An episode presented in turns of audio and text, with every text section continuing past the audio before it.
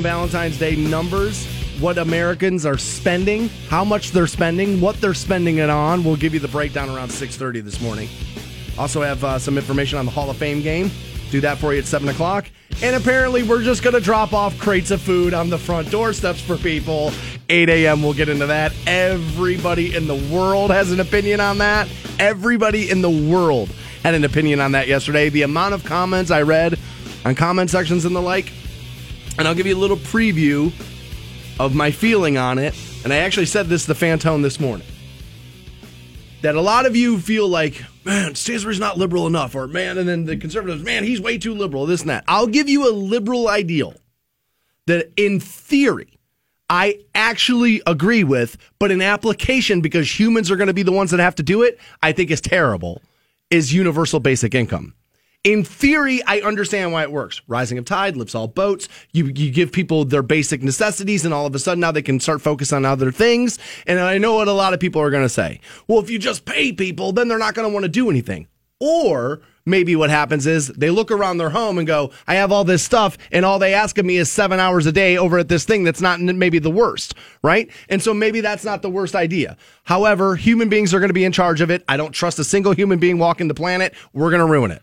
I'm just gonna say, and I hope we save all this for what time are we talking about this? Eight o'clock. Eight o'clock. I Eight hope o'clock. We'll, we'll save a lot of this for eight o'clock. But if somebody has a crate of food, drop it off for your boys, dude. Stansbury and I both a little bit hungry right now, a little hangry on us. We could probably take a little snackaroo. I got, I got to say, not the worst Right? idea. Your Right? boy, A little something. We'll drop it. Drop it off for your boys. Now, see, here's the problem with what you just did right What's there. that? Somebody's going to be like, you know, there are legitimately people who don't have enough to eat today, and Me, now you guys are I'm- going to make jokes. I'm legitimately one of those people. I want something to eat right Are you hungry? I'm a little hungry. Yeah, you know, I, I feel like I feel like a little hungry. A little, uh, you know, just, just sucking down these coffees isn't doing anything. Uh, dude, do you want me to call that guy that brought us breakfast at Long Haul that day and brought you eggs that you wouldn't eat? No, no, I'm good on that one. Home cooked meals, no thank you for the breakfast stuff. I, uh, dude, that was one of the funniest things I've ever seen in my entire life. Like, this guy brought us food, first of all, and he, like, wanted, and I get it. He wanted to, like, watch us enjoy it, right? Uh, right. you know what I mean? Right. But the guy, like, tells me, like, before he hands me the thing, like, dude, I make this thing. It's amazing, right?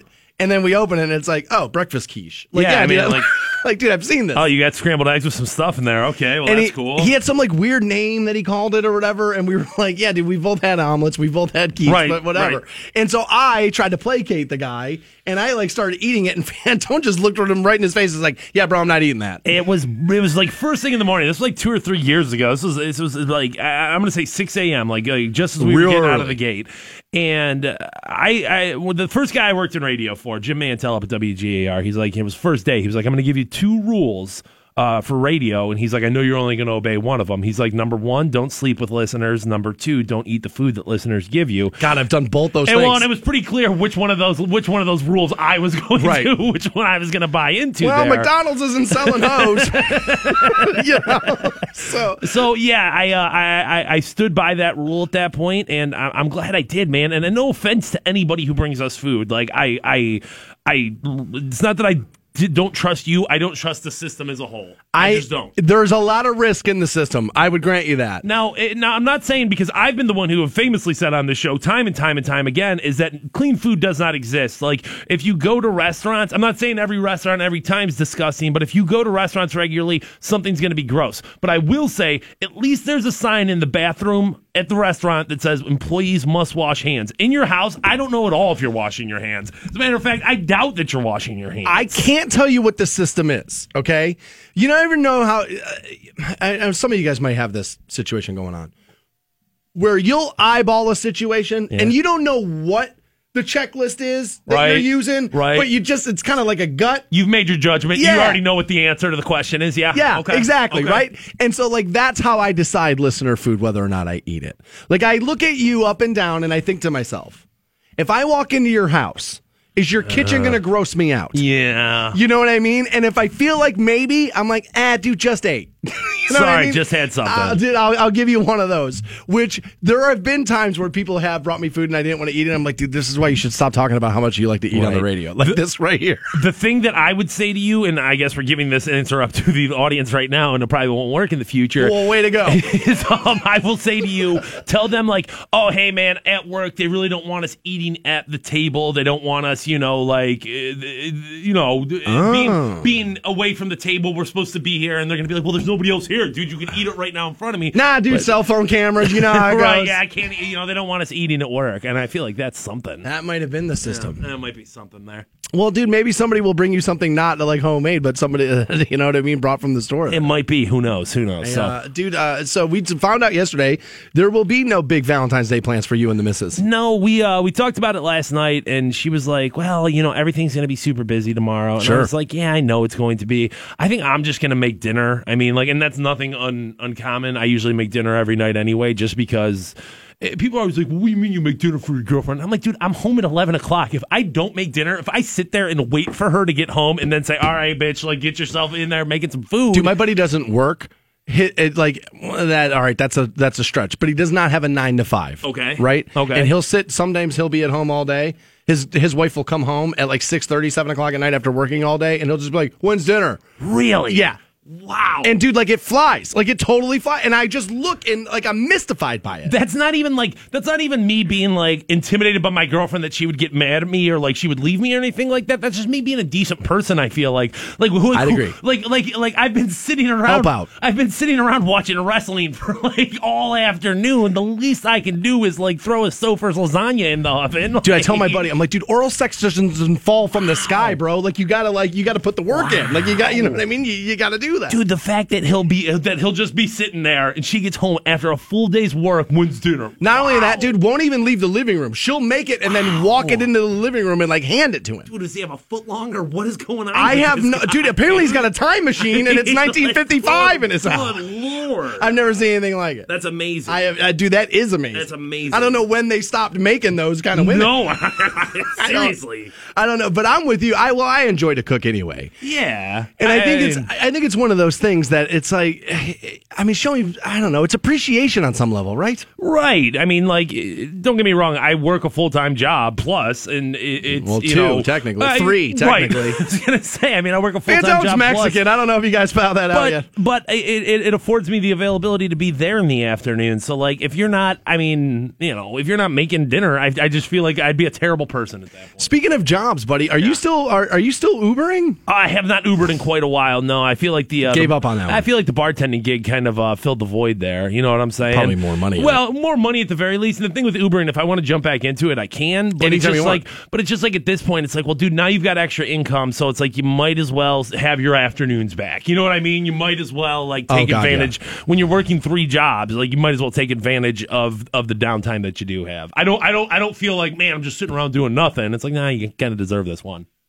Yeah no that's fair I mean you know that I mean do you I mean you are you work here you work for Yeah, the charge yeah. working at that chocolate bar you Yeah. probably work at whatever the next theme bar is that that that, that, sure. that Scott and Kim are gonna Dude, do an announcer for Ohio Championship Wrestling. I'm a professional, you know, in in, in the wrestling industry nowadays too. So like, yeah you know, not I sure got- I would have used that one as the punctuation Put it on the resume, baby. I'm not sure I would have used that as like the period of what it is you're doing. Speaking of Ohio Championship Wrestling, man, they are um, uh, branching out into MMA fights, and I know they've had a lot of success recently. They're going to start running commercials here, and uh, they're very much like, "Hey, man, tell your boy Stansberry, man, if he ever wants to come, get him front row, get him a microphone, we'll have whatever, we'll have him out there."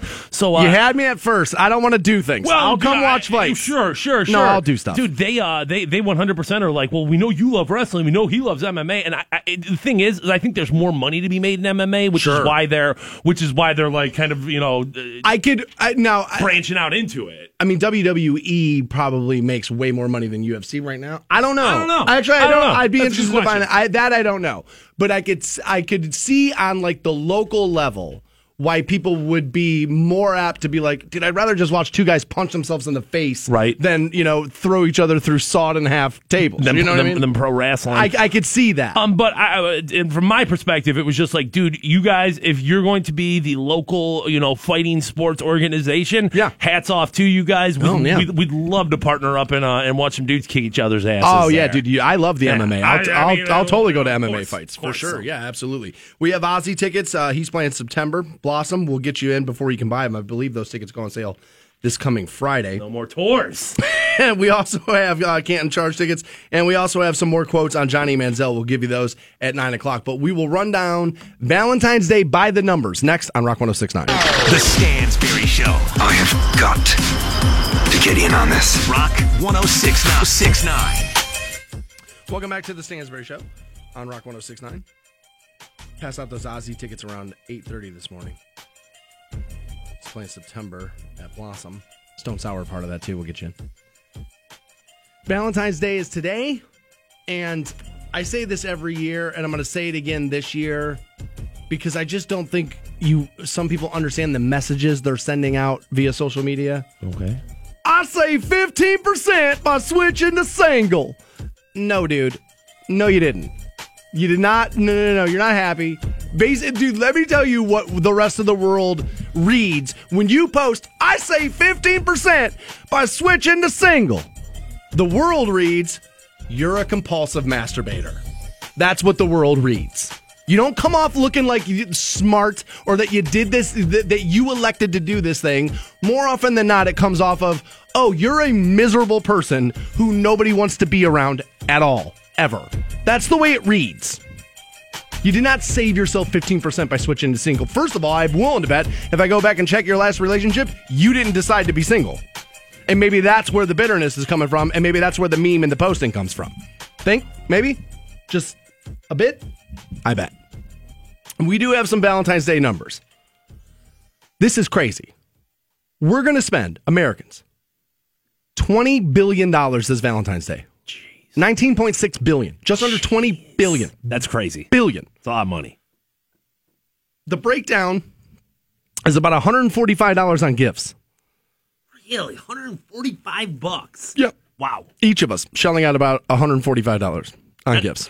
I, I, I guess averages always get thrown off by you know extremes, Yeah. but like I, I, I can't imagine that most people are spending one hundred and forty five dollars. That seems like a lot of money when uh, when when you often hear people talk about, well, I don't have two dimes to rub together. You know what I mean? That just seems like a lot. One hundred and forty five bucks on Valentine's Day.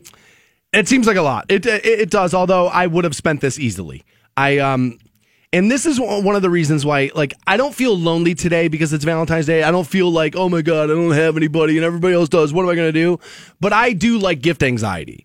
I do like shopping for other people and like trying to figure out the perfect gift for them and then the look on their face when they open it. Like I miss that kind of stuff. I do. I re- I don't know why. I've always liked that. That's your uh, that's your language of love, buddy. That's how you express yourself, obviously. There, so gift giving is big to you. Do you feel like the same way when you get gifts? Are you always like excited and like you know it makes you feel loved? Not as much as I like giving You like something giving them? Yeah, because I feel like I know what I really want. I'll just go and I, dude, I buy myself whatever I want whenever I want, and so like it doesn't feel like that thing. But there is something about gift anxiety that I love. Yeah, people uh, people express themselves in different ways. Stansberry gift giver. I am a gift giver. I uh, absolutely am.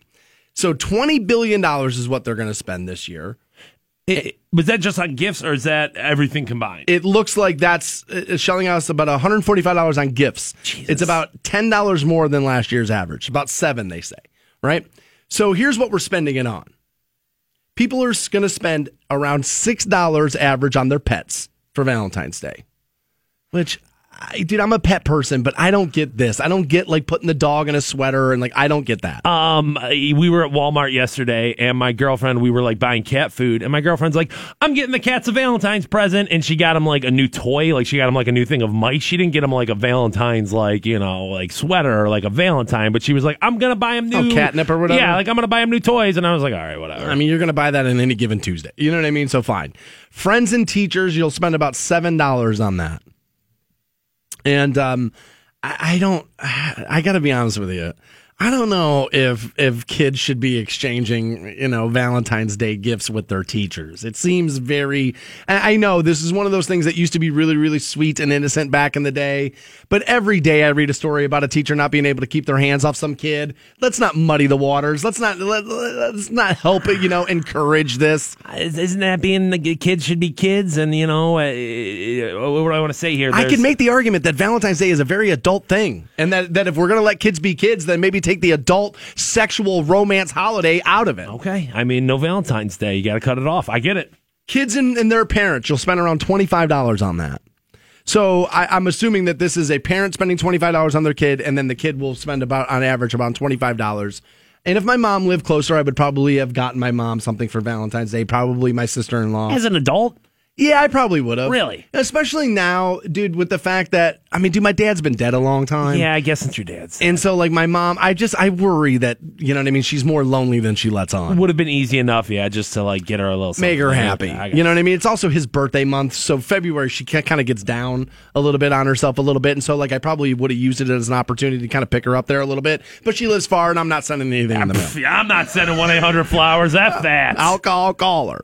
I'll call her is what I'll do. Okay. Uh, what do you think the average is on people who are going to spend on their significant other? Um, I'm gonna hope. I mean, it's got it, it, at this point at fifty under hundred. It's got to be under hundred, right? Just under. Okay. It's 90 bucks. ninety bucks. See, that doesn't seem extravagant to me for like your better half on Valentine's Day. Like that seems about like a hundred dollars was about what I was thinking. I guess I'm just looking at it from the perspective of like so many people. It's like, dude, I don't have any money. I'm broke all the time. Well, it's like, well, if you're spending a hundred dollars on Valentine's Day, like that, that Part of the reason that's- you're broke. That's part of the reason why you're broke. Like It is. I understand that when you're like a high schooler, it feels like such a big deal. But like, if if you're going through tough financial times and you're still spending money on on a, on a holiday, not even like Christmas for your kids, I understand like the real guilt of, dude, I didn't give my kids a good Christmas and I feel like a bad dad for that. But if you and your wife can't understand to each other that like, hey, we're barely getting the mortgage payment made, uh, therefore let's let's let's pull back on Valentine's Day a little bit. Like, what kind of like la la land are you living in? Like, When you hear these numbers? This is the breakdown of what we're going to spend our money on, okay? And how much will be spent this year. On Valentine's Day cards, which if you really think about it, is very antiquated and old school. trash. It's trash. It is. Uh, here, you throw this away. Is Right. essentially what a card Right. is, right? Eight hundred and ninety-four million dollars. Wow, will be spent just under nine hundred million spent on Valentine's Day cards. It's nice it- to get something in the mail. I do think that's nice. Like you said, like to send maybe something to your mom like that. Okay, that's nice. But like to hand something to my girlfriend that she opens up, reads, and then throws in the trash. There's a part of me that's like, why don't we just do this in the aisle of, of Walmart where Just they have 'em. the cards? Here, here, this one. I think this one's funny. I would've bought you this one. Right. Okay. And I, I like this one. Oh, I love you too. And then we can go on with our day. Candy, we're going to spend just under two billion on candy. Which again, you can eat candy, whatever. So, like, honestly, some of that is just part of Americans being fat. And there's going to be people who buy candy this week because it's, you know what I mean? There's specials and there's sales. And oh my God, it's it's this color versus normally it's that color. Like, we'll do that. Just under two billion on clothing will be spent. I guess I guess maybe you're buying lingerie, right? But I mean, like, are people buying new outfits for like? I've never understood the the the buying the, the nighty like lingerie kind of thing. Like, I don't get it. Eh, if that's going to be, eh, it, it's a selfish, uh, you know, present. There's no question about that. Um, but I Here, you're almost hot. Wrap it up in this, and I'll, then I'll like it. I think if uh, I, I I think if it's if, if it's a part of a you know a sexy uh you know presence you're giving her, I feel like that's all right. You know, you're taking her I, I mean, I don't think anything's wrong yeah, with it. you're I've taking just never. Here's understood it. flowers. Here's this. Here's that. I don't know. It's all right. A night out is going to cost Americans $3.7 billion this year for Valentine's Day, which I don't know why you would sit in, in a restaurant line tonight. Yeah, I can't come up. It's with the reason Wednesday. either. I mean, You know what I mean? Go out tomorrow. And, uh, dude, honestly, I'm willing to bet you could get into a restaurant faster on Friday night than you will be able to do it tonight. Well, the only thing I'll say about that is today, Friday, and Saturday of this of this week, all restaurants are going to be busy, just because a lot of people are going to make the decision of Offset it. Well, no, we're not going off on we're not going out on Wednesday. We'll go out on Saturday, and everything will be fine. And then it's like, no, sir, uh, forty five minute wait to get your table. You know what I mean? Jewelry, Americans are going to spend $5 billion. Wow. I, now, I would imagine a lot of that is going to be what engagement rings, right? Yeah, like yeah. a lot of people, which I think again. Now this is hard for me to pass judgment on because I've never been engaged, I've never been married, but I just think it's phoning it in. I think asking somebody to marry you on Valentine's Day is phoning it in. To me, it just screams, I had no idea what to do, so let me do this. It's cliched, no doubt, but cliches exist for a reason. You know what I mean? I would never ask a woman to marry me around Christmas. I would never ask a woman to marry me on her birthday. I would never. Well, first of all, don't guys. That's dumb. Don't ruin a woman's birthday. That's special enough to her. Don't make it anything about about that. They take a whole month for their goddamn birthday. Don't do that. Is, would be my opinion. I, uh, dude, I'm never gonna ask a woman to marry me via jumbotron or like any of those things. It just all feels like, dude, why? Dude, it, like Justin Timberlake's in this movie. He did it. Then my girlfriend loves that movie. I'm doing it. It just, it all screams that. I've been asked a specific question about Valentine's Day by the audience, and I will give you your answer on that next on Rock 1069. The Stansberry Show. That guy knows how to party. Rock 1069. Rock 1069. Welcome back to the Stansbury Show on Rock 1069 online for you at WRQK.com. Pass out these Ozzy tickets at 8.30 and also send you out to Los Angeles for the 2018 iHeartRadio Music Awards. That will take place 9 a.m. this morning is when you, when you will get your keyword. Uh, it is Valentine's Day, so I was asked via listener. Um, ben wanted to know, is this holiday on the Stansbury list of holidays? For those of you that don't know, I had jokingly said once, and people took it as like gospel because nothing any nothing you say anymore is just funny. It's like that's your belief system because eh, you know reality took over everything. But I had jokingly said once, and I do kind of agree with it, that there are certain holidays where you should stay away from online pornography. As a matter of fact, we'll get into what one online porn company is doing a little later today. Well, uh, a little later in the show, we'll tell you what they're going to do for you today. But I um I maintain that there are certain days where it's like, dude, if you're in front of the computer and you're using online pornography, that it comes off as sad to me. Christmas was on this holiday uh, list. Mother's Day was on this list.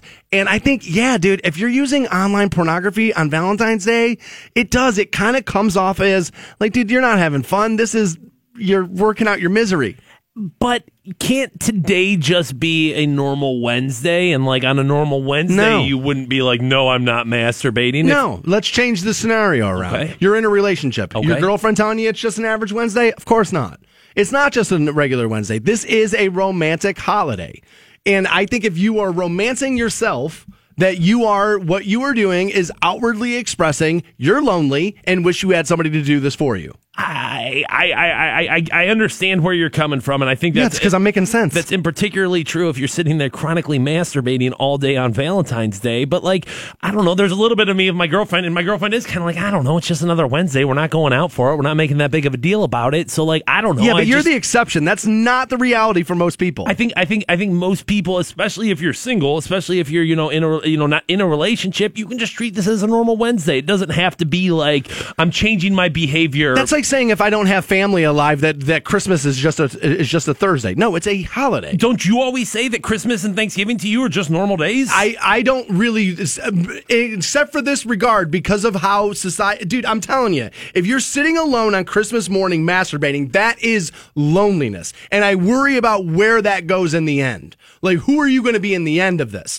How long is it before you start strangling women with piano wire? Like, you're teetering on the edge here. Like there is a little bit of like, dude, not only can you not get yourself a date for tonight, but you're just gonna hand crank it all day. Well, right. I, like I said, I mean, if we're talking about if we're talking about an all day, like you're just sitting there like crying, then yeah, we're probably talking about something. I just think that if it's like, yo, it's Wednesday night tonight, your your wife's downstairs watching The Bachelor or whatever, you're Well, that's even more sad if you have a live-in like a, a partner, and then you're, dude, that's terrible. You're first of all, you're dropping your your your duties as a partner for your person. You should have be you should be having sex. You shouldn't be like. I mean, don't get me wrong, masturbation is part of your life no matter what. But it is Valentine's Day, so if you're looking for for intimacy, which ultimately that is what you're looking for, and that's why honestly why a lot of people who like pornography end up fi- feeling more miserable after they use it because you've you've triggered the pleasure center in your brain, but the intimacy isn't there, so you end up feeling worse about yourself. And so, see what I'm saying? Like that's where, dude, it just it comes off very sad. It comes off like very hair on the palms. Not like, okay, you know what? It's been a couple of weeks, maybe a couple of months since I got laid. All right, let's pull up Pornhub. We'll get through this so I don't like become a mass murderer. But I just think, dude, if you're there and you got lotion and, and like the stuff, it's, dude, it just sends bad messages. It just does. And again, like I said, I created this like out of a place of like just kind of joking around. But again, nobody views anything that way at all now. It's like a belief system. And now I gotta like, I gotta like break it down and give you bullet points on why I'm right. It was just kind of like a funny thing to have said because honestly, it does kind of come off loserish. I don't, dude. uh, That, you can think what you want. Go tell all your friends today that's your plan. Oh, really? You and your wife are you're going to go to the OG? You're going to have breadsticks? You're going to have to do all that? Cool. I'm going to crank up X videos and sit in my room all night. Tell me your friends don't look at you like you're a sad, pathetic loser. They're going to look at you like you're a sad, pathetic loser. There are certain days where it's like, dude, you know what? Maybe reflect on why you're in the situation you're in. Are you an awful person that nobody wants to be around? Are you hard to be with? Are you not willing to compromise? Maybe spend your day doing that so next year you don't have to spend Valentine's Day masturbating. And if you're arguing with me this much about your right to do it this day, all you're doing is proving my point and making me right. We'll take a look ahead at your Hall of Fame game next on Rock 1069. The Stansberry Show We may not be a global epidemic yet. on iHeartRadio, This is a dream come true. Canton's Rock Station. Rock 1069. Rock 1069. Welcome back to the Stansbury Show on Rock 1069. 9 o'clock, we'll send you out to Los Angeles for the 2018 iHeartRadio Music Awards. That's your first keyword of the day. Multiple opportunities throughout the day. We'll give you your first one at 9 a.m. this morning. So we know who will be playing in the Hall of Fame game this year. It will be the Baltimore Ravens, and they will face the Chicago Bears. This will be Thursday, August the 2nd, at Tom Benson Hall of Fame Stadium. Ravens' first ever appearance in the Hall of Fame game. But obviously, with Ray Lewis going in, makes all the sense in the world to have him. Also, the Bears have Brian Urlacher going in. So I don't know if that's always the way they do it, but it would make sense if they do it. I, I, I don't I, I don't know. Yeah, I think it is. It seems like every year uh, one of the marquee players kind of gets the You would think. the nod there. Like Jerome Bettis. I mean, when he went in, the Steelers played. I know when Favre went in, the uh, the Packers played. So yeah, I think I, I don't know, but I think. Yeah, that makes sense to me. I, I mean, I would I would do it that Well, way. I mean, you got to think. You're looking for to get as many people into the Hall of Fame and as part of the festivities as you can. Uh, You know, guys are going to be coming to see Ray Lewis go in. Baltimore fans are coming. Like Chicago Bears fans are coming to see Brian Urlacher get you know come in. You might as well give him the tip of the hat there, especially when you consider how close both those fan bases are. six hours away in either direction. Yeah, I mean, they're both six hours by car. You got. I mean, yeah. That, that, that if, if you're not doing that, they're making a mistake. Yeah, about an hour, hour and a half flight, maybe. About six hours in the car. Festivities will continue with the Enshrinees Gold Jacket Dinner on Friday the 3rd, Enshrinees Roundtable on Sunday, August the 5th, and Sunday's Concert for Legends. The game itself, in theory, will put uh, Ravens quarterback, they say Joe Flacco, who will probably play, what, two snaps? Against that. second year uh, Bears signal caller Mitch Trubisky, hometown kid. That's right. You know what I mean? He's kind of from the, you know, the Mentor area there. Even that will probably be one series. You Oh, I know what I'm think. saying? If Oh, that, yeah. I mean, it's it, it's the first game of the year. if he's the quarterback. I mean, who knows what they're going to do in the draft and this and that. I uh, I know their fan base is kind of split right down the middle. with him. Yeah, and Mitch Trubisky. Yeah, I don't know if I paid enough attention to the Bears because it felt like they were losing a lot. So it's like, well, did you see potential or not? I don't know how the Trubisky experiment went. I didn't watch enough to know. My brother uh, paid attention to it a little bit because apparently my brother played on a on like a professional traveling softball team with Mitch Trubisky's dad. And I guess he used to have, have to like hold Mitch Trubisky during like practice and Jeez. stuff while his dad was like on the plate. He was like, dude, he's like, I've known that kid his entire life. I was like, oh, I didn't know. I was like, that's weird. I never knew that. Um, but I I know their fan base is split right down the middle. This will be a pretty good get though. I mean, the Bears are a huge franchise. Ravens, obviously, you know, you got Ray Lewis going in. That this is going to be heavily attended, I would imagine. Yes, I mean, I, I, I think that the the fact that both places are relatively close is going to uh, help out, and it's a pretty star-studded lineup of Hall of Fame inductees. I feel like this year, um, you know, both Urlacher and and Lewis are premier linebackers. Uh, you've got uh, T.O. going in, you've got Randy Moss going in. So no, I feel like you know for the for the for the situation the Hall of Fame finds themselves in, where it's like, does this game matter? No, nobody cares about it, but at the same time, it's as good as you can ask for. Have they announced? Do I? Did I just forget, or do we not know who the concert for Legends is yet? I do not believe they've announced. Okay, yet. so this isn't something I forgot. no, no, no, no, no, no. Okay, I've heard some rumors, but that was right after they made the announcement last year, and so I'm sure none of those are going to hold up. And I don't want to, you know what I mean? Right. I, I, I don't want to do that to the hall, but I'd be very interested to see who they do get this year. Yeah, I mean, it'd be pure, purely speculation on our behalf, but I mean, they've done. I feel like a good job in the what four, three, four years that they've been doing it. So Yeah, they've knocked it out of the I mean, you got to keep swinging. Like it's got to be another A list. I mean, it's been what Aerosmith, Tim McGraw, then Toby Keith and Kid Rock. I mean, that's good. pretty good. pretty good lineup right That's there. pretty good. I wonder who it's going to be. Be interesting to find out. I uh I stand firm to the to the thought of I don't know why they do this game on Thursdays. I don't know why they don't do this Sunday at noon. I would imagine it's part of the NFL's um, brand to try to beef up Thursday night football.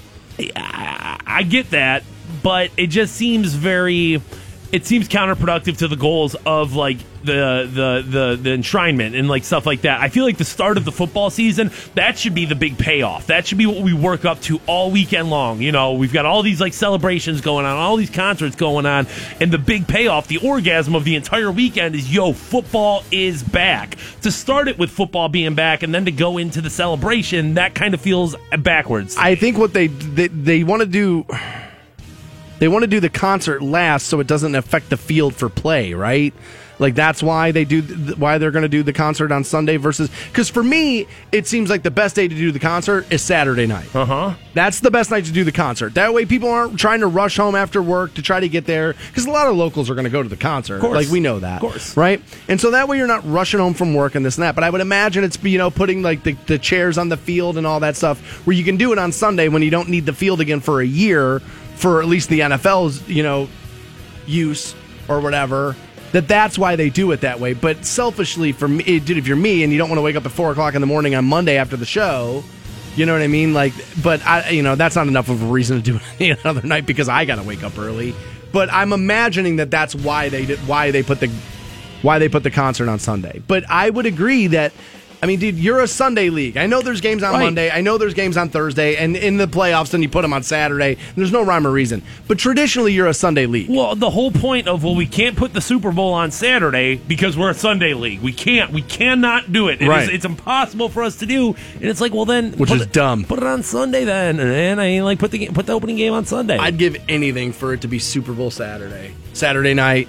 Then you, at least you could start the game at seven o'clock if you wanted to. You could, you know what I mean. You get seven, eight o'clock. You could do it. It's Saturday night. You could let your kids stay up a little later. They can sleep in on Sunday, and then you know, then productivity will probably go back up. I mean, I've read some of the numbers on the loss of productivity on Monday after the Super Bowl. It's crazy, like what happens. But of course, you're all just sitting around talking about it, talking about the commercials, talking about the controversy and all that.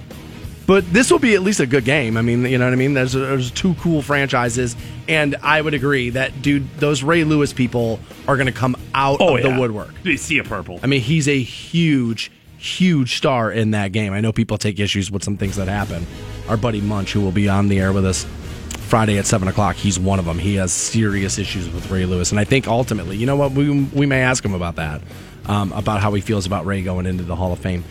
I was also shocked to find this out. For those of you that don't know, that Randy Moss and T.O. both made it in to the Hall of Fame. That's rare, I believe, to to put two people from the same position. I mean, I know you got both linebackers there, Urlacher, and you got Ray Lewis, but two offensive wide receivers. That seems strange. No, I think in the past they kind of have broken up like premier talents when it comes to one position, and I think this will probably be the beginning of the end of the logjam of wide receivers into the Pro Football Hall of Fame. Now that T.O. and Moss both get in there, it's going to open up the door for more dudes who have played the position behind them. They want they did both these guys at the same time, so uh, so they could stop the arguments of who deserved it more. And T.O. Right. should have went in before Randy. Right. They just said, look, both these guys are great. Just get them both in there at the same time, and we'll reduce the column inches uh, that people are going to write about how we don't know what the hell we're doing.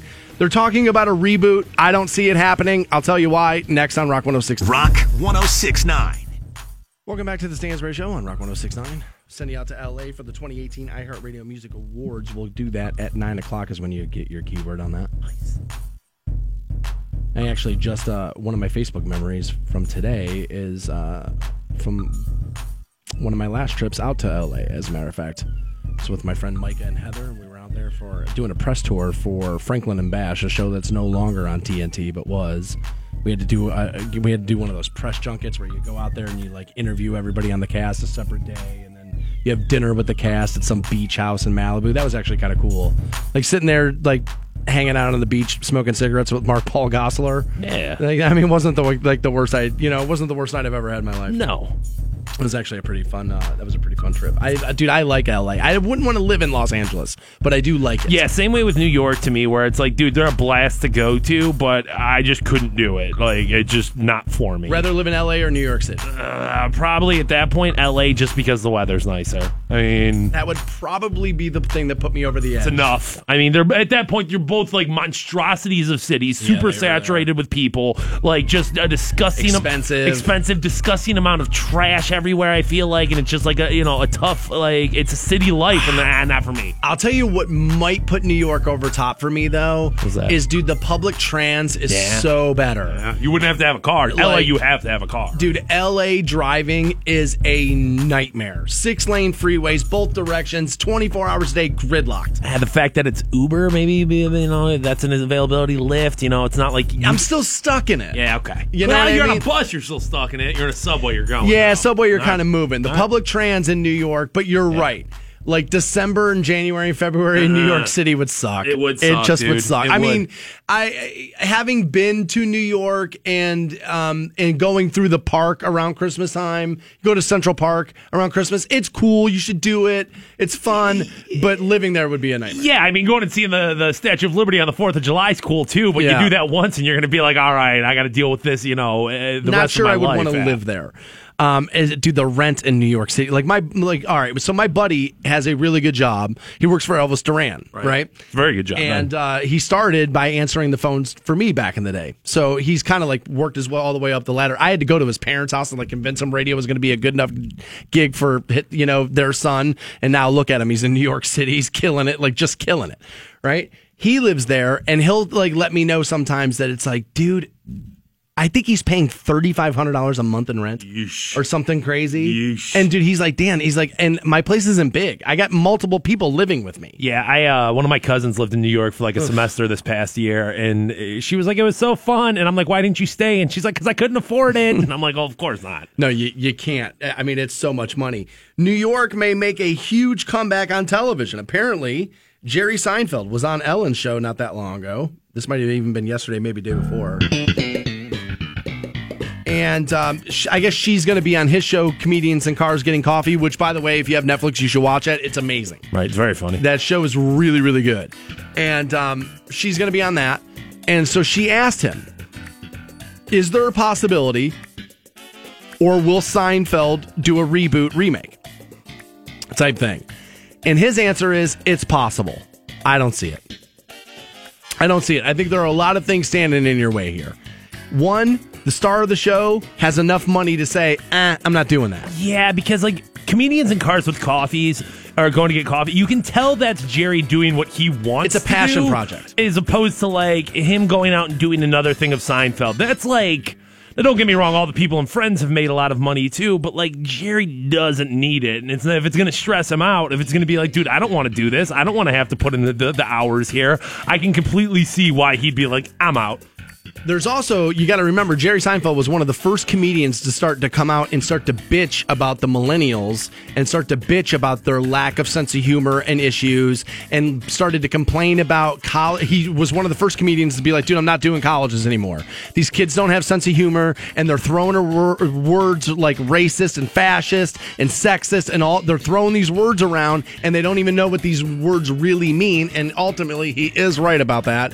But like, he was like one of the first people to do it, talking about how the environment for comedy now is not a place that will foster it. And I want to give you a couple examples. Now, I know Seinfeld's running in reruns, and what you're thinking right now is, well, if they're going to show the reruns, why would it matter? It's well, that's I mean that's true, but they they can show you reruns of all kind of stuff, and for some reason you won't take issue. But if we premiere something new and it happens, people get mad. But imagine being on a sitcom today and saying that a woman has man hands. Yeesh. Did you just like assume the gender of a person who has a certain kind of hands? God, I hope not. Did you just, I mean, dude, the gender fluid thing and some of the things that they did on that show would never fly today, ever.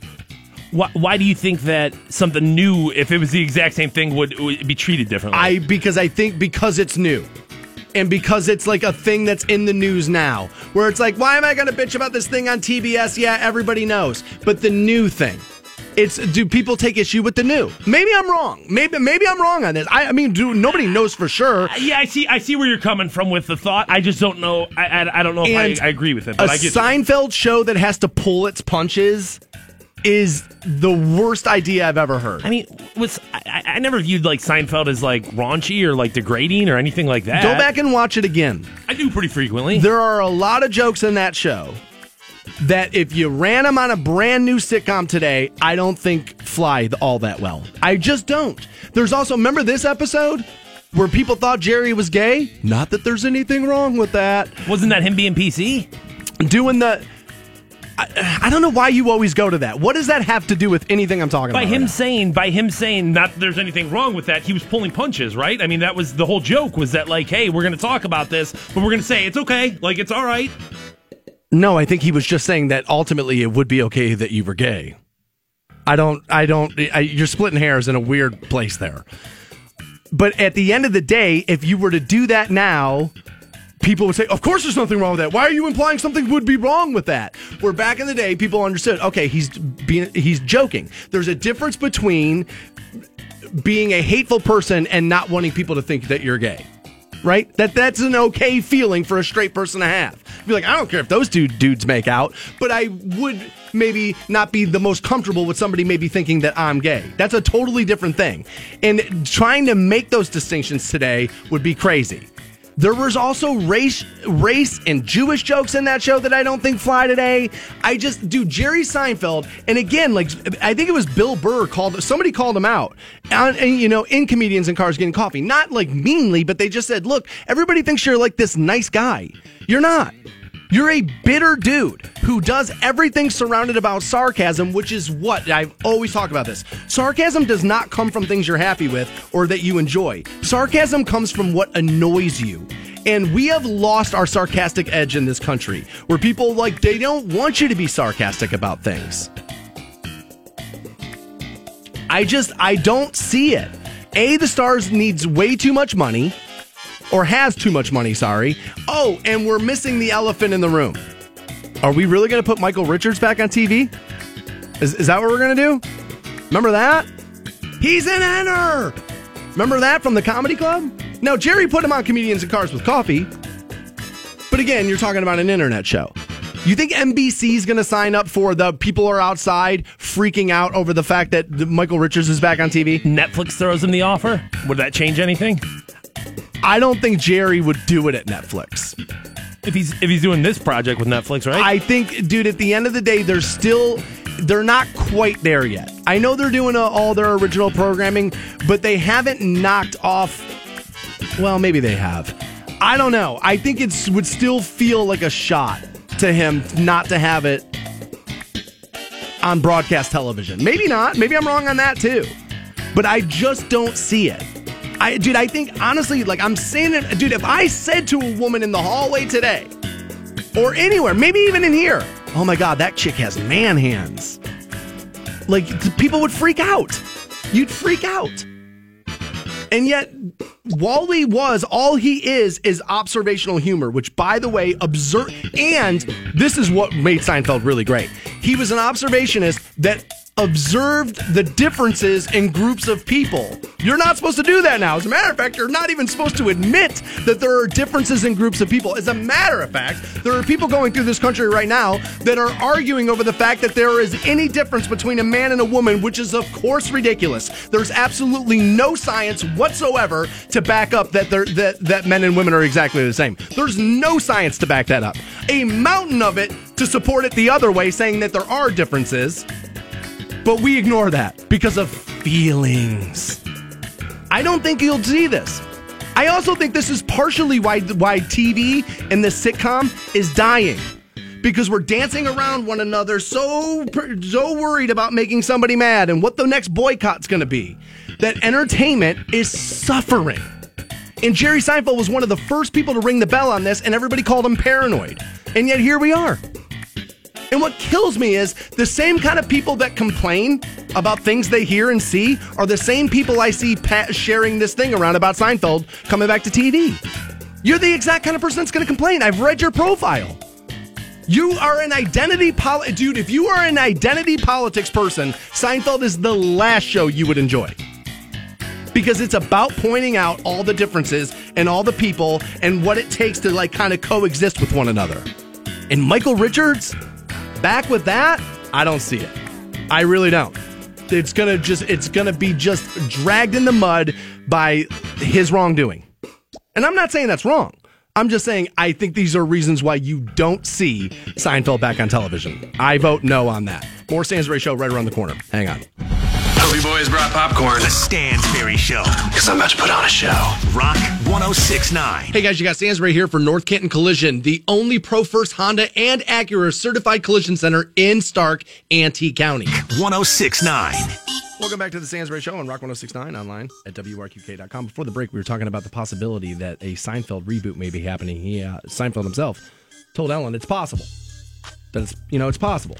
No, you offer people enough money, things can move around. I maintain Jerry has enough money, he'd be the get. But if he's the one saying it's possible, maybe it is. Yeah. Now, I was making the argument I'm not sure it has a place on television anymore because I just don't think certain things that were on. I think people have a misconception of what Seinfeld was. And that back in the day, those kind of jokes were not seen as like on the line. Like Seinfeld was almost considered to be family entertainment. It was you almost felt like it was a show you could let your kids watch. Yeah, there was sex. Yeah, there was stuff going on, but it was like he was kind of like he worked clean, and so it felt like family entertainment. I'm not sure that man hands and that kind of stuff, and there's nothing wrong with that. And you know, talking about the gay thing, the differences in race issues, and you know, Jews versus you know non non Jewish people. I don't feel like that's necessarily considered to be family entertainment anymore. We're adjusting our value center in a weird way, and I think we're too we're going uh, like hyper down the tube of it, and I think ultimately at the sake of entertainment. But we did have a, a, a Twitter listener who pointed out something to me that kind of flies in the face of my argument. And in the interest of being fair, I want to I, I want to let you know what he said. Lone Wolf sixty five eight via Twitter, and I do sometimes reading these Twitter handles make me feel like a creep. But he says, dude, Archer uses man hands all the time on that show. They get away with it. It's a show about an alcoholic secret agent, so maybe it's not a fair comparison. No, I think okay, that's a great point. You're right. Archer's a show I really liked. The last season I felt like kind of sucked, but like ultimately, I, I really really like Archer. And you're right. They use man hands a lot. They use phrasing a lot and this and that. It's also a show in my that I if I'm if I'm remembering this right runs at ten o'clock. And it also runs, which is normally what used to be, I don't know what the rules are anymore, used to be Safe Harbor um, in television, meaning you kind of do whatever you want, 10 to like, you know, I believe it was like 4.30 or 5 a.m. is what it was. You could kind of be a little bit more blue. And it's also a paid network. And I think that that would be the difference. I think people are going to hold NBC to a standard that they would not hold FXX. Now, maybe I'm wrong on that. Maybe I am. All right. I'm not saying I'm 100% right. I just know in my heart that I feel like I am right that people would hold NBC to a different standard that you're going to hold FXX, which brings up an interesting point. Why is it okay for the same people to bitch about what's on TV and or fine, let's make it the radio too. Why is it okay for you to complain, bitch, get things taken off the air, and then turn around and pay networks who give you content like that? Why is it the fault of people who give you the content for free, essentially? Why are they why are they held to a different standard? I mean, I think at least from the uh, from the perspective of like you know the FCC, it's that you know television broadcasts and radio broadcasts initially were like public airwaves, you know, so therefore they had the right to say you can or cannot do this. My problem with that theory is now I tried to plug I tried to use my TV the other day to get my, my, my local broadcast free channels and they won't even come up. I get nothing but snow unless I have a cable provider. Um, I think if you have a digital antenna, it should be able to take care of that. Tried it. Now, mine doesn't work. I, I've tried two different digital antennas. Maybe it's where I live. Maybe it's because there's something about downtown. I don't know. But for some reason, I've bought two different $35 digital antennas. I can't get a single thing on my TV. It's it's once people started purchasing the content as opposed to being delivered it to it for free. I think that's when things kind of changed. Of like, all right, well, if you're paying to be, you know, to watch HBO and see boobs, or paying to see Netflix and whatever you want, I think that's where, at least from the FCC's perspective, where they draw the line. Okay, another Twitter user, again, with another great argument that flies in the face of mine. Okay. And he says, dude, I, I would be with you if Family Guy wasn't one of the biggest shows on television. Again, I, oh, I, I know I'm looking to excuse things away so I can be right, but I, I wonder because both the examples you gave me are both animated. And Bill Burr's actually talked about this with his show on F is for Family, which is on Netflix. He says, as a comedian, that there are things that he can say in F is for Family because it's an animated series that people love. But he says they were the same jokes taken out of his stand up act that on college campuses people cried about and told him were wrong. And he even talked about, he was on somebody's podcast the other day. I think it was Tom Segura's podcast the other day, not that long ago. And he said there were things where where it's like the same people that bitch about my stand up set come up to me and tell me they love F is for, is for family. And he said there's something about the consumer where if you animate it, they feel like it's not as bad. Where if a human is delivering it, you feel as if it's somebody like that that uh, that, that it's real on some level. I just think there are a lot. I mean, dude, if you go back and you really watch those Seinfeld episodes, that there are so many things that this country's bitching at one another for back and forth on Twitter and social media that were all started or at least became part of our lexicon that came from that television show where now we just argue back and forth about those things. I just don't see it. I would love it. Although I would warn Jerry and the rest of the cast that, guys, you were the last great American sitcom. Die with it. Just let it be done. Don't come back and do a half ass Will and Grace that didn't really catch an audience. Don't do that. Don't do it. You were the last great American sitcom. You will never be topped because we don't have. Now, maybe in years in the future, people will soften up again. They'll loosen up and realize that, dude, if you lose your sense of humor, you lose it all. And that's the truth. Is that laughter used to be the best medicine in this country, but that was before we all turned into a bunch of sissies. But laughter is the best medicine. And maybe we will get back to that. But you were the last great sitcom television had. Just let it be right out into the sunset on that. Now, I get why everybody else would want to do it. But if you're Jerry and Elaine, by the way, the woman that played Elaine, by the way, and she's got Veep now, but she also comes from French royalty money. Like she's worth a ton of money. So you're not going to be able to lure her in with the cash either. Those characters are iconic. They created an entire conversational style for the entire country. Still to this day, as a matter of fact, we're talking about how Archer's stealing stuff. Like they have created so many things that you were the last great thing television had. Just let it go. Don't come back. Don't stay too long at the party. Your shot at Ozzy Osbourne tickets at 8:30 on Rock 1069. The Stansbury Show. All right, I like it. I like it a lot. Rock 1069. Hey guys, you got Stansbury here. One of the biggest questions I get all the time is Stansbury, you're tied into the community. Where is a good place for me to try to find 1069. Welcome back to the Stansbury Show on Rock 1069. We're online for you, WRQK.com, and passing out Ozzy tickets for you at 8.30 this morning. We'll also let you know what Pornhub's doing for you today, trying to lure you back into the fold. We'll give you that. Before we get move on to this next topic of conversation, I want to preface this by saying that I myself, once upon a time, had abused a government system. Okay, I uh, I had used unemployment when technically I was allowed to do it after having released from a job. However, could have easily went and got another job that I did not want and would have been able to take myself off that, but chose instead, well, I'm not working in radio, so send me the checks to my house. All right. So I'm guilty. All right. And I felt guilt about that. And as a matter of fact, when I moved to Oregon, I called the Ohio Department of this, you know, of, uh, you know, unemployment, told them what was happening. And they told me, oh, well, we'll still pay you. Just go to Oregon, reapply, and then, you know, you're allowed to move and, you know, we'll work this out. And then that's when I cut myself off. I was like, nah, dude, like, I got to not do this. Okay. But I feel as if that there was a time, even though that legitimately I was allowed to be doing it, I felt like I was ripping off the government over the fact that I was obviously able to go down the street, find a job. Yes, it was going to be a job I didn't want, but I could have done it. All right. So, for the interest of full disclosure, there it is. This made news all over. It started the day before yesterday, really broke wide yesterday, where the administration, the current presidential administration, is proposing a shakeup of the SNAP program, which used to be called food stamps. And I'm sure somewhere along the line somebody felt like that was, you know, mean or whatever. So we changed it. The Supplemental Nutrition Assistance Program. Okay. And I would agree that we are probably wasting money with programs like this and that there is massive amounts of abuse in programs like this. Okay. However, there is also a massive amount of people that legitimately need assistance. And I use the word assistance because I think if you were actually to see the numbers of people who receive assistance who do go to work every day, it would blow you over.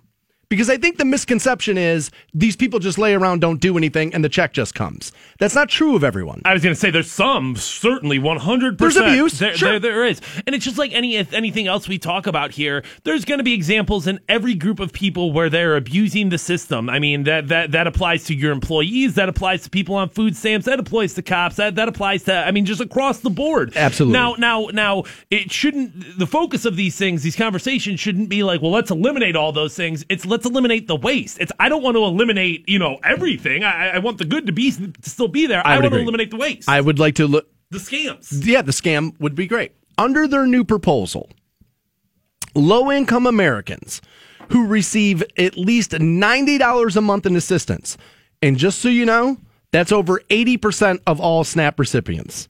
Meaning, dude, the bulk of the people who receive this would end up being put on this system. Okay. 80% of them. Okay. Okay.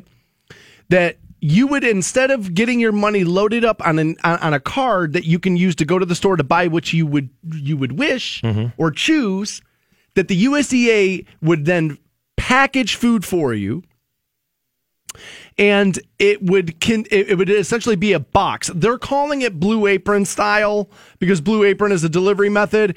That is putting a positive spin on what's in this box. And I'm going to bet you a dollar Blue Apron is like, shut up, quit saying our name, do not associate us with this. If I'm Blue Apron, I want nothing to do with You're this. right because nothing to do because rich this. hipsters who want to complain about how unfair life is for other people would not want to feel like they're using the systems for the people they're trying to champion. You're absolutely right about that. Okay, but apparently in this box will be shelf stable milk. Which I'm not a milk drinker, but I obviously use it for other things to cooking and this and that. I don't even know what that is, but it, I can tell you as a guy who's getting a paycheck on Friday, I'm happy I don't have that. Yeah, non refrigerated milk. I don't know if they're talking powdered milk that you would have to add water to. I would assume that's what or, it is. or there's non-refrigerated milk too. In a lot of other countries, you just buy milk off the shelf. Yeah. it's like it's like uh, processed differently, and you don't have to keep it refrigerated. Yeah, they, uh, there's part of that in Canada, and as a matter of fact, Canada they'll sell you milk in a bag, which is really strange. I don't, I don't, I don't get that at all. It will have shelf stable milk, ready to eat cereals, pasta, peanut butter, beans, and canned fruit and vegetables. They would not, however, include fresh food, fresh fruits or vegetables. Okay. Now I know what one of the arguments going to be. Go get a job. Okay. Let me tell you why I feel like you need to dial that down just a tad automation is coming for your job. It's coming for your job. As a matter of fact, I had a guy email me yesterday. So Stansbury, I'm a huge listener of the program. Love you. He's like, you've been talking about how, you know, technology is going to erase the American worker. We were just told he works for a hotel chain. He chose not to tell me which one it is. Okay. And I wouldn't tell you now anyway because it's irresponsible. But his hotel chain sent an email out saying, if you work at a desk for our hotel chain, we are replacing you with a kiosk. It's over. Goodbye. That people don't need a front desk person at hotels anymore. That they'll self check out, they'll do all this stuff, and they'll do it on their own, and that they've done the research, and people don't want to deal with other people. And so this guy and his family might find himself on this situation, and so might you. And I think if you ever found yourself in this situation, you might walk back some of this vitriol you have over people who use it. I really do believe that. It blows me away that there's people who are currently getting government assistance that are like, go, go get a job. Like, I mean, it, there are Dude. people who, are, who are living both worlds there. I when I owned the bar in Oregon, uh, there was this girl Stevie who used to sit at the end of the bar and come in and drink free coffee all day and was sit dude she was pregnant at the time. And dude her husband didn't work, she didn't work. They got and dude in Oregon they'll give you thousands of dollars a month just to lay on your ass. Now eventually now they'll make you go work at United Way and stuff like that cuz they were losing so much money they had to figure something out. But like she would bitch about people who were on these things and I was like, "Stevie, Where are you getting your money from, you're, dude, you you literally, dude, you you proudly told me you haven't worked in four years. Like, so yeah, you're right. I mean, it's crazy, right? Okay. So, like I said, you normally you get your money loaded up on a card, you go to the store, you buy what you want, and now we're going to decide. Now, here's where this becomes a head scratcher for me. Not just here. There's many places. Okay. But one of them is we just had a movie director this very week have to apologize to an entire group of people over the fact that he used a food allergy as a joke in the movie. That people got so mad about that that he had to, you don't understand what it's like when you have a food allergy. Don't make fun of us. He had to walk back a joke in the movie. Well, if we're going to make people apologize for a food allergy in, in a movie, why the hell are we not going to take into consideration maybe that there's a food allergy somebody may have as we're sending a prepackaged box of food to their house? Now, if what you wanted to do was make it a selection process of what goes in the box and the delivery method, and we restrict the amount of money you get, okay, fine. But that's not what we're doing. No, that's that's that's a pretty good idea actually though because I think a part of the problem is here is when you start sending food out into you know houses eh, and I, I'm going to assume a lot of these houses have kids. Um, if my kids aren't going to eat this food, really, what worth is it to me? Like if there's nothing for me to do with this, then like eh, I'm just going to end up throwing it away anyway. So instead of you sending me a dollar's worth of canned pears when I can't get my kids to eat canned pears, just send me that dollar. Could I let me play devil's advocate on that? Okay, because I don't think you're wrong, but is food picky not a problem of the affluent? Um, I think no. I mean, don't get me wrong. I, I I understand the point you're trying to make is that like, well, if you you know if you want options and if you want you know food Like my dad would have always told me that not wanting to eat what my mom made for dinner was was because I was spoiled. yes, and I, I get And I that. was. I just I just don't. Uh, it, it, it, it, like I said, it's just going to, especially when it comes to like family situations where it's like you can say like, well, no, we'll make your kid eat these pears, but if my kid's not going to eat them, my kid's not going to eat them, and that's that's where it's like, well, you're you're wasting that can then. Why is it 2018 and we still can't find a way to feed people that doesn't feel demeaning? It um, it's not a, it's not. It's a pro- almost like this country says, "We'll give you this money. We'll make sure you don't die in your living room, but we we have to ma- like we want to feel better than you while we're doing it for you." I guess I, I I guess that's a societal issue. I don't know if I necessarily have the answer for, but uh, when it comes to like hunger in the country, I mean, this problem has been addressed before. And like back in the '70s, like there was much better systems in place of making sure that people ate, like making sure that like children weren't going hungry. I don't know what got us away from that, and I don't know when it became such a divisive thing. But like, there's plenty of people out there right now who are like, dude, don't even give them that box of food. Don't give them anything. That's crazy. I don't think I, I don't I don't here's what I'm telling you right now. If you're one of those people, I don't think you have any idea how close your CEO of your company is to eliminating your job. Well, turn off the faucet and go get another job. You'll go find water somewhere else, right? Well, yes, I mean ultimately that that struggle creates success. There is no doubt about that. That the human being when when comfort is taken away, you are forced then to take action. So then, shouldn't I cut? I mean, like, then go find your own food. I, well, I mean, I, I, no, I think it needs to be more nuanced than that. That that just because that yes, that that struggle can create success doesn't mean it doesn't. It does not mean that struggle will always create success. It can, it will in a lot of cases, doesn't mean it has to. Now, you're going to hear this, and John writes this in and says, and again, I would have to admit that on base level, there is solid logic in beggars can't be choosers. There is solid logic in that. Okay? But I don't know, dude. It just feels anti, well, it definitely feels anti Christian to me. For, for for Bible thumpers, this feels very anti-Christian. I, I, I guess at the end of the day, it's to me, it's not about like, well, you know, you're a beggar, therefore you don't get to choose. If I'm giving you a dollar and I'm trying to get calories in your stomach and I'm trying to get food for you, I just want it to be the most efficient system possible. Now, I agree with you that there are people who are going to go out there and abuse the SNAP system. There's no doubt about it. Currently, I just, I, I, I just, I just don't know if that, if the, if the if the boxing if, uh, if pre-prepared and boxed foods coming to you that you're not picking that you don't know if you want i mean like are we taking like religious like uh, How you know, are we bringing more people into the fold to help deliver the food, package the food, do all this stuff, and not spending more money? and a big part of the problem, yeah, I mean, definitely delivery and whatnot of it. A big part of the problem is too is you got to look at this from a grocer's perspective. Somebody who sells food. If I'm if I'm a, a, a grocery store in the area and you're going to cut off all these food stamps, all these that's good money. point. That's money that is not coming to me anymore. That's I mean, two money grocery- that's not going into our local economy anymore. That's food that's going into our economy. That's not that's not, you know, Fisher's Food is no longer getting that money. So like I was going to say they just closed two grocery stores this year.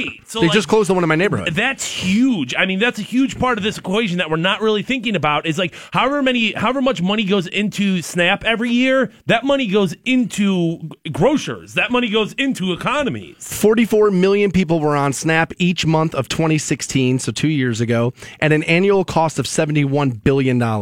Nearly two thirds were under 18 or over 60 or disabled. When you when you talk about something costing seventy one billion dollars, I agree one hundred percent. There's going to be points where we can cut some fat, where we can For we sure. can bring those numbers down.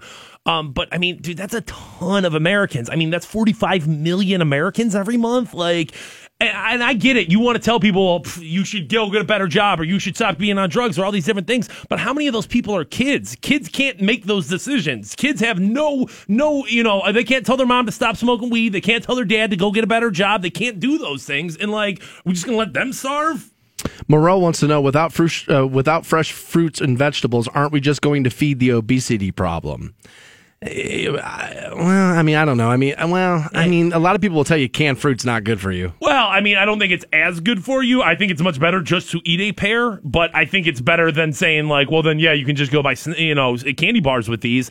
Um, and and you'll still get you'll get that box of food, but you'll still get like half the amount of money in food stamps. I believe. I, I it's not like we're totally cutting we're, we're cutting the SNAP program off. I think it's it's a re- reduction of money that you'll be getting. So if fresh fruits and veg- vegetables are still a priority for you, you'll have the availability to use. You know, This article I'm reading at NPR does not go into that. does not go into It that. does not go into that, but so I don't know if that's true or not. That would be better at least. I, I, I do know that there's like like the Canton Farmers Market during the summertime. Um, for the SNAP program, you get two for one. So for every dollar you spend, you get two dollars to spend at the uh, you know. So uh, you know instead of buying a dollar's worth of potatoes on your SNAP card, you buy a dollar's worth and get two dollars worth there. So there's places that make that like incentivized for you. This is a much larger conversation than one segment can fit in. So what we're going to do is we'll take a break. We'll come back. We'll pass out these Ozzy tickets, and I'll tell you a- again. I started the show by saying this. Maybe you missed it. That there is a very liberal ideal that I agree with in theory, but I feel like an application, much like Snap,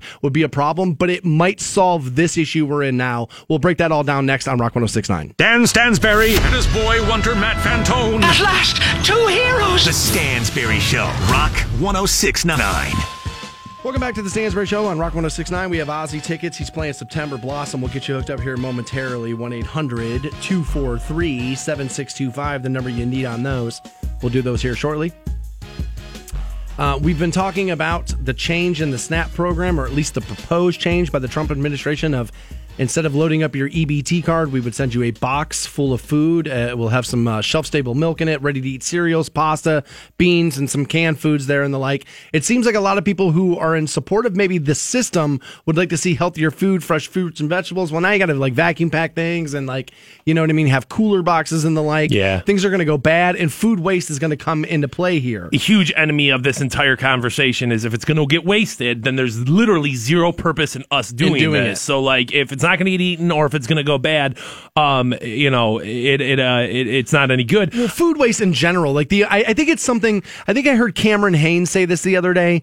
Um, that I think it's something like sixty percent of food purchase gets wasted. A lot. I don't know what the numbers are, but I will say even in like your personal life, yes, but in like the restaurant industry, bro, there were times like I felt guilty because it'd be like, oh, dude, you didn't get that bread out of the oven in time, that tray of rolls, and it's like throw the whole thing out, and it's like, oh my god, dude, like the amount of calories that I was just like, yeah, see you, throw it out. It, it, it was like it did. Like there were times I felt guilty. I live alone. And so grocery shopping for a single person is really, really tough because everything is kind of built like family portion size or like get buy this or you get more money off or it's cheaper if you buy more. Sure. And so like I there's a lot of times where I'm like, I don't I'm not gonna eat and I don't and then so like I end up throwing things away. And then honestly, now again, that's me looking to blame like the corporations. I'll give you a little self blame here.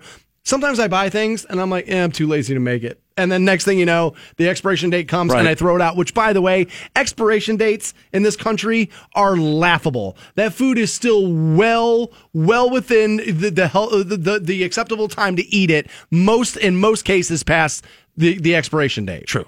It's that's about the way it looks and this and that and sellability because we like things that are pleasing to the eye and the mouth. And I've I told people now look, I used to be one of these guys like rip all the government assistance away from people, right? And I just and I've said this before about myself. The abuse of these programs can sometimes uh, anger me to the point to where I forget that there are legitimate people who Right. just do need help. Right. It, it, it's seeing it's seeing somebody at, the at the corner of a intersection asking for change and then getting into a BMW, forgetting that there are people who are literally you like Need asking the for their change. change. Right. Right. And so I have I have not been able to see the forest from the trees before on this issue. And I've been trying to get better about some of my stances and some of my views in life, right? I've been trying to think more about my fellow man as much as I possibly can before it will hurt me. And um I, I believe that we need systems like this. We do. And I still can't believe that in 2018 we can't find a way to do this without demeaning other people or without it feeling mean. I, I don't know why we can't do that. I, I'm sure there's an answer, but I, I'm probably not smart enough to come Should up with it Should it. feel mean though? Should you feel guilty? Should you feel bad about yourself? Like, hey man, I dude, I can't be living this lifestyle anymore. yes, but I don't know if I should be the one making you feel that way. Okay. That that that that should come from within you not necessarily my reaction to what's happening for you right? Is that that that, that i would wish that that's who all people are going to be but it's not who all people are going to be. Now i started this program out this morning by saying this and i think that this issue would help this particular thing when we're talking about snap. But there's a very liberal idea out there that in theory I agree with, but in application I think is a nightmare. And it's universal basic income. I get why in theory that's a great idea. A rising of tide lifts all boats. And the argument against it is if you give people everything, then they're not going to want to do anything. That may be true of some people, but I wonder that if you gave people the, the the bare necessities of what to live, which again this country will argue for 25 years on what those are, and we would never get it done because welcome to politics. But if we were to give people the basic necessities to stay alive, wouldn't they maybe wouldn't a portion of those people then be more likely to look around and go, wait a minute, all I got to do to get all of that, to have all that covered, is go to six, seven hours at this at, this place? Fine. I'll do it. Where a lot of why people hate their jobs is you feel like you work nonstop and you still don't have the basic necessities to make it. Oh yeah, and uh, if you really want to look at what makes a difference in somebody's happiness, contentment, and like satisfaction with life, um, you know, you're gonna have people who are middle class that look up and like, oh man, I wish I was rich. You're not gonna find that much happiness there. But when you're when you're lower class, when you don't have the basic necessities, you can't afford your rent, you can't afford food. Covering those bases will make a difference, a huge difference. Where everyone else, like once you get over a certain point, you just kind of get on that treadmill of like, ah, yeah, but everything, I need more money, I need more money. I think the the the, the tipping point there of like happiness is like, well, I've got food, well, I've got the ability to buy clothes, well, I have this. Um, but all the arguments of of basic, you know, if everyone gets five hundred dollars a month, that's you know whatever it is, or five hundred or a thousand or whatever it is, isn't all the arguments against a higher minimum wage the exact same arguments I can make against this? How do you mean? Like, well, everything's going to cost more. If I if, if if I just start handing out five hundred dollars, somebody's going to have to make up that money somewhere. Well, again, that's why one of the reasons why, in theory, I like universal basic income, but in application, I don't because it will be run. And what do I always say about humans? They can't be trusted. Not a single one of them. And this will be run by humans. We will bastardize it and we will ruin it. the, the, the, the concept of giving people more money I buy into. And I talk about general like people here like people as a whole working non-working whatever.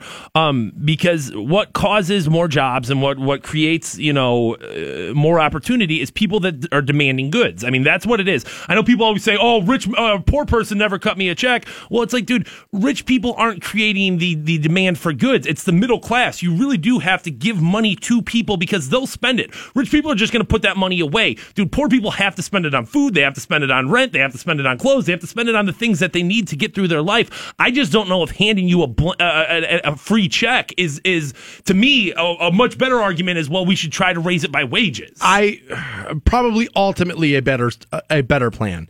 I'm a government stay out of my life guy. I'm one of those guys. Right. Dude, dude, dude, I don't need this much government. And so therefore, I don't, so I don't really like universal basic income because of that. I also don't like this food box program because of that. And I understand that there's this theory out there because a lot of you have hit me with this during the commercial break and the like Twitter and Facebook and Instagram, all this stuff, right? Right. And people are saying to me, you know, I'm all right with giving people the money and they can buy food, but it's like no pop and no cakes and no this. Now, here's what I'll tell you. If you are a healthy person, and you are eating the proper foods and you are in shape, then you can have that kind of mentality. But just because you went and went somewhere else and they gave you the money to buy it, I, you passing off food standards that you could never live by, I think is crazy. There's something wrong with that. Yes, I'll agree to that, but it's like I earn this money, therefore I can spend it how I want to. And according uh, according to a, a 2016 survey, uh, the number one thing purchased by SNAP households, and everyone's like, "No, you you, you were taking away fruit, vegetables from these people. We're taking away fruit from these people." Um, the number one thing and accounted for five percent of dollars spent on all SNAP purchases was soda. So like, and people are making the argument of like, well, at this point, SNAP is just a multi-billion dollar taxpayer like uh, subsidy of the soda companies. We're just giving you this money for for you know. I mean, let's be real. There's not much. There's not much value you're You know getting out of drinking pop. There's none. In my opinion, there- in my opinion, there, in my opinion, there is no redeemable thing inside of soda other than the fact that it tastes delicious. I drink plenty of it. Okay, I'm not knocking the product; it's delicious. It's but great. As far as like a healthy option goes, I think we all know not that th- there's not that much in it, right? But I think people forget what it's like to be five years old, right? But dude, when you're five, I remember when my mom would go to the grocery store, she'd come home, she'd have that box of like Little Debbie Star Crunches. That was like the best day of the goddamn week. Right. Right. It was the best day of the Yes. week. Yes. It was like, oh my God, I get a Star Crunch in my lunch tomorrow. And so, like, I think sometimes people, you make this about, oh, filet mignon, and about two people just, you know what I mean, Right. making themselves like $500 dinners at home when it's like, no, dude, maybe these people wouldn't buy soda. Maybe they wouldn't buy cookies, but they have five year olds at home. And Ye- much like you don't want to piss your kid off on Christmas, so you'll spend $2,000 on toys, maybe this person could spend $2 on a bottle of soda. Yeah, I literally can't give my kid anything else. I can't give him opportunity. I can't do this, and now you're going to tell me I can't give him nutty, nutty bars. You know what I mean? Okay, all right. Uh, yes, yes. I think people forget about what it's like to be five years old. And I would agree that we need to find a way to stop abuse. But it, it always seems to me, and I think, dude, adding trucks and delivery systems to this, how are we not adding money to this? How are we not adding money to this? Would I I would support a complete reevaluation of what it takes to qualify for said program before I think we change the delivery method of the food for the program. As a matter of fact, we were talking about this last week, and I'm running out of time here. We were talking about this last week, where if you have an EBT card, you can go into a grocery store that has like the sub shops, right? Yep. They'll have a sub shop there. With that card, you can go to the counter and buy a cold turkey sandwich, but will be turned down for a warm meatball sandwich. What in the hell is the difference there? There isn't one. There's not a solid argument on why that's okay. There isn't. I've thought about it for a week straight. If I didn't come up with it, guess what? Can't be done. Kidding, obviously a little bit there. But I um I, think the these systems, and again, you can make the argument that SNAP is like universal basic income, and by my by what I'm saying, which is like in theory, it's a great program, but it's going to be abused. And I would think I would, could point to government assistance to be like, look, this is what I'm saying. Like, look, we already abused this system. We created on a larger scale. We're only going to abuse it. But I'm the guy who says this about the government all the time. You can't even get my goddamn mail to my house on time, and that's why UPS and FedEx are thriving, and the ma- and the post office isn't. So if you can't get that done on time, now I'm going to trust you to deliver me my food. This feels like we're heading towards, and ironically, excuse the joke here, the Hunger Games. It feels, dude, you really want the government in control of that? I got to tell you, dude, they're not really good at a lot. You find me the thing that they do well. I'll wait. We have Ozzy tickets. Caller number 25 right now, 1 800 243 7625 on those. Be right back with more Stansbury Show. Hang on. The Stansbury Show, Canton's Rock Station. Rock 1069. Rock 1069. Welcome back to the Stansbury Show. We're on Rock 1069. We've been talking about food for like the last hour because the government is uh, proposing an idea to send boxes of food to people on Snap versus uh, loading up an EBT card. I, I just worry, dude, that that side of the aisle, a lot of times when they like try to create this stuff that's supposed to save money, it ends up costing more money. Like I think a lot of that stuff works in theory and, and like in, in barroom logic it makes sense and then it just like falls apart. And I just think in the end this is gonna I, I just I'm suspicious that in the end this is gonna cost us more money than what we're spending now. And then ironically, much like remember, this used to be one of these. Let's drug test everybody on welfare. Well, then multiple states did it, and they found out it cost a ton of money, and they caught very few people on welfare doing drugs. And so I just worry that this is very similar and on that line. I, uh, it's a complicated issue.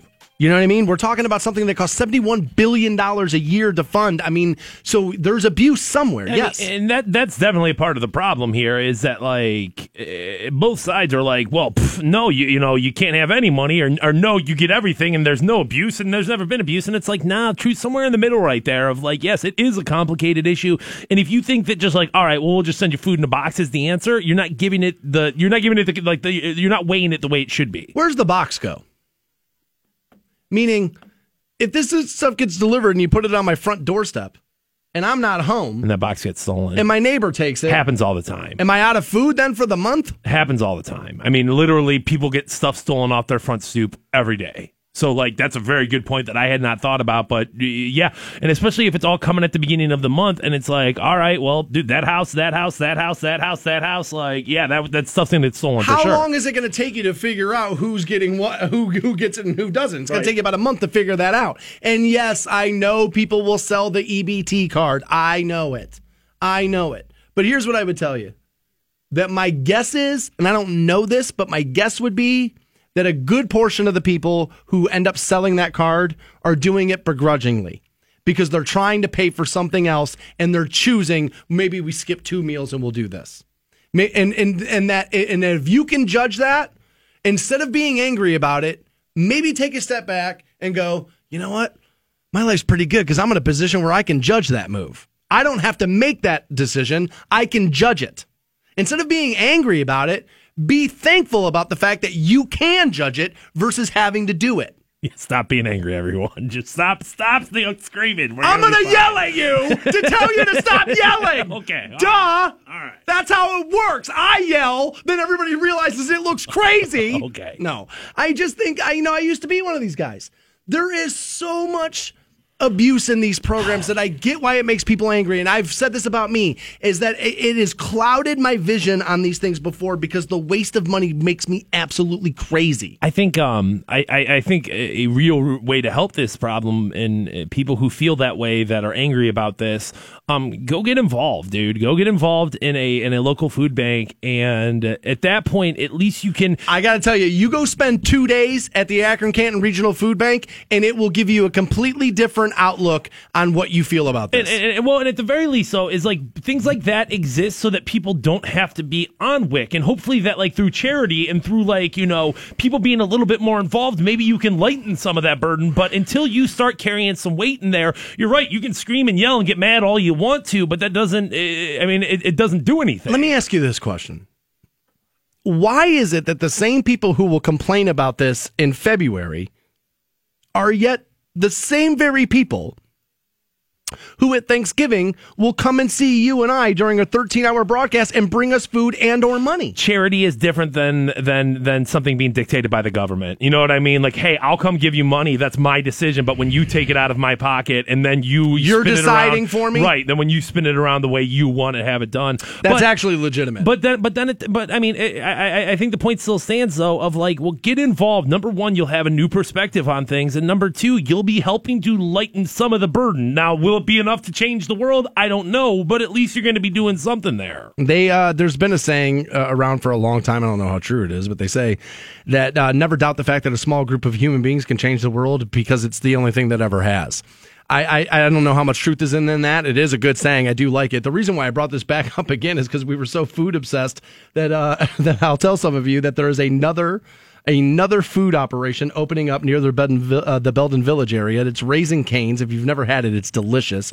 It's chicken fingers fries, and they have like this cane sauce that's awesome. just chicken fingers, fries, and coleslaw. Fancy crinkle cut fries is the way I read it on their website because dude, I am I am I am all intrigued by this. Well, you're going to be able to figure it out because Fantone's actually going to be at the new Raising Cane's. He'll be there the 23rd. They're opening on the 20th, but he'll be there on the 23rd from 2 to 4 that afternoon. And as a matter of fact, we have gift cards for Raising Cane's. We can pass uh, one of those out right now. We'll take caller 10, 1 800 243 7625 on those. And all people, it seems like, uh, are all excited about something that happened last night, and I could care less about it. I'll tell you what that is next on Rock 1069. Good morning. The Stansbury Show. Or the god of your choosing. Best morning ever! Kent's Rock Station. Rock 1069. Rock 1069. Welcome back to the Stansbury Show on Rock 1069. We're online for you, WRQK.com. We have some charge tickets. We'll pass those out here momentarily. I, uh, I, I can't understand why somebody has to explain to me the appeal of the Olympics. Like, I just don't get it. I've never gotten it. It's sports that you don't normally get to watch. No, it's sports I normally would not watch. Um, and I guess maybe like the the fact that you're not watching them all the time, that it's like you know once every four years. I love the Olympics, dude. I'm a real big fan. I hate the Olympics. I think it's a complete waste of time. Um, as a matter of fact, being an American, I just assume we're going to win everything. And like yesterday, people were like, "Oh my God, Shaun White." I was like, "Well, yeah, he's the most accomplished snowboarder ever, so I expected him to win." Um, I mean, he lost big time last Olympics. Um, I had no idea that happened. Um, he uh, it's it was his third gold medal yesterday. Um, so certainly an accomplishment. And America's not, especially in the Winter Olympics, America's not the winningest country. Oh, I'm sure not. It's just the it's just the way I perceive it. Because we're America, we're the greatest country in the world, right? I don't get the Olympics. I don't understand it.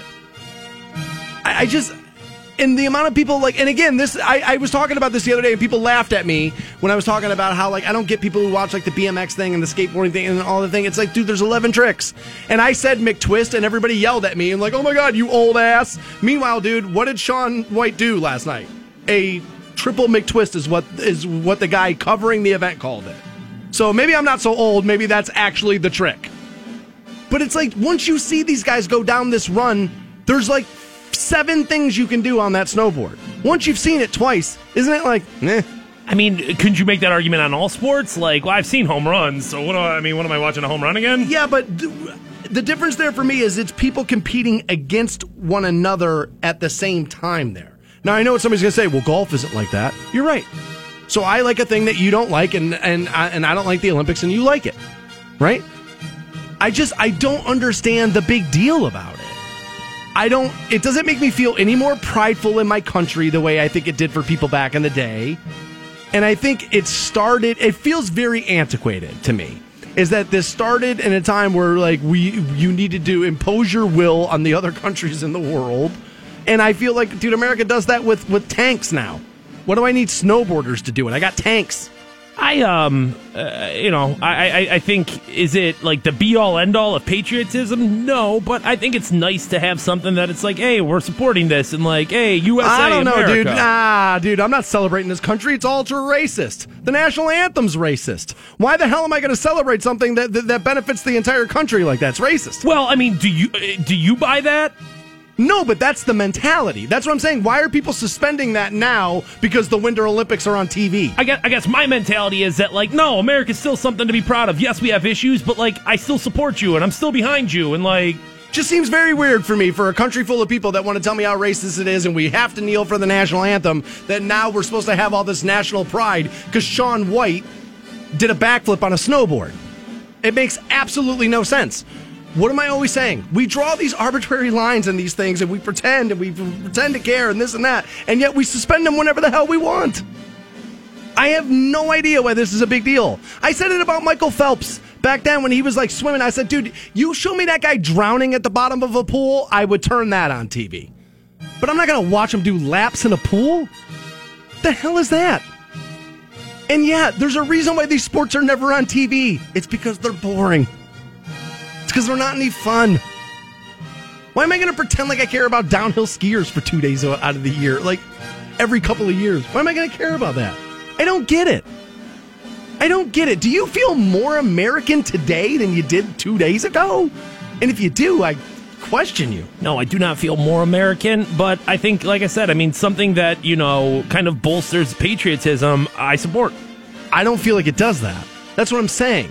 How? Wait a minute. So you don't feel any more patriotic than two days ago, but yet something that bolsters patriotism. I guess I don't necessarily. Do I think that society does? Do I think that there's like, hey, there's room for people who don't necessarily feel as patriotic as me on a regular basis?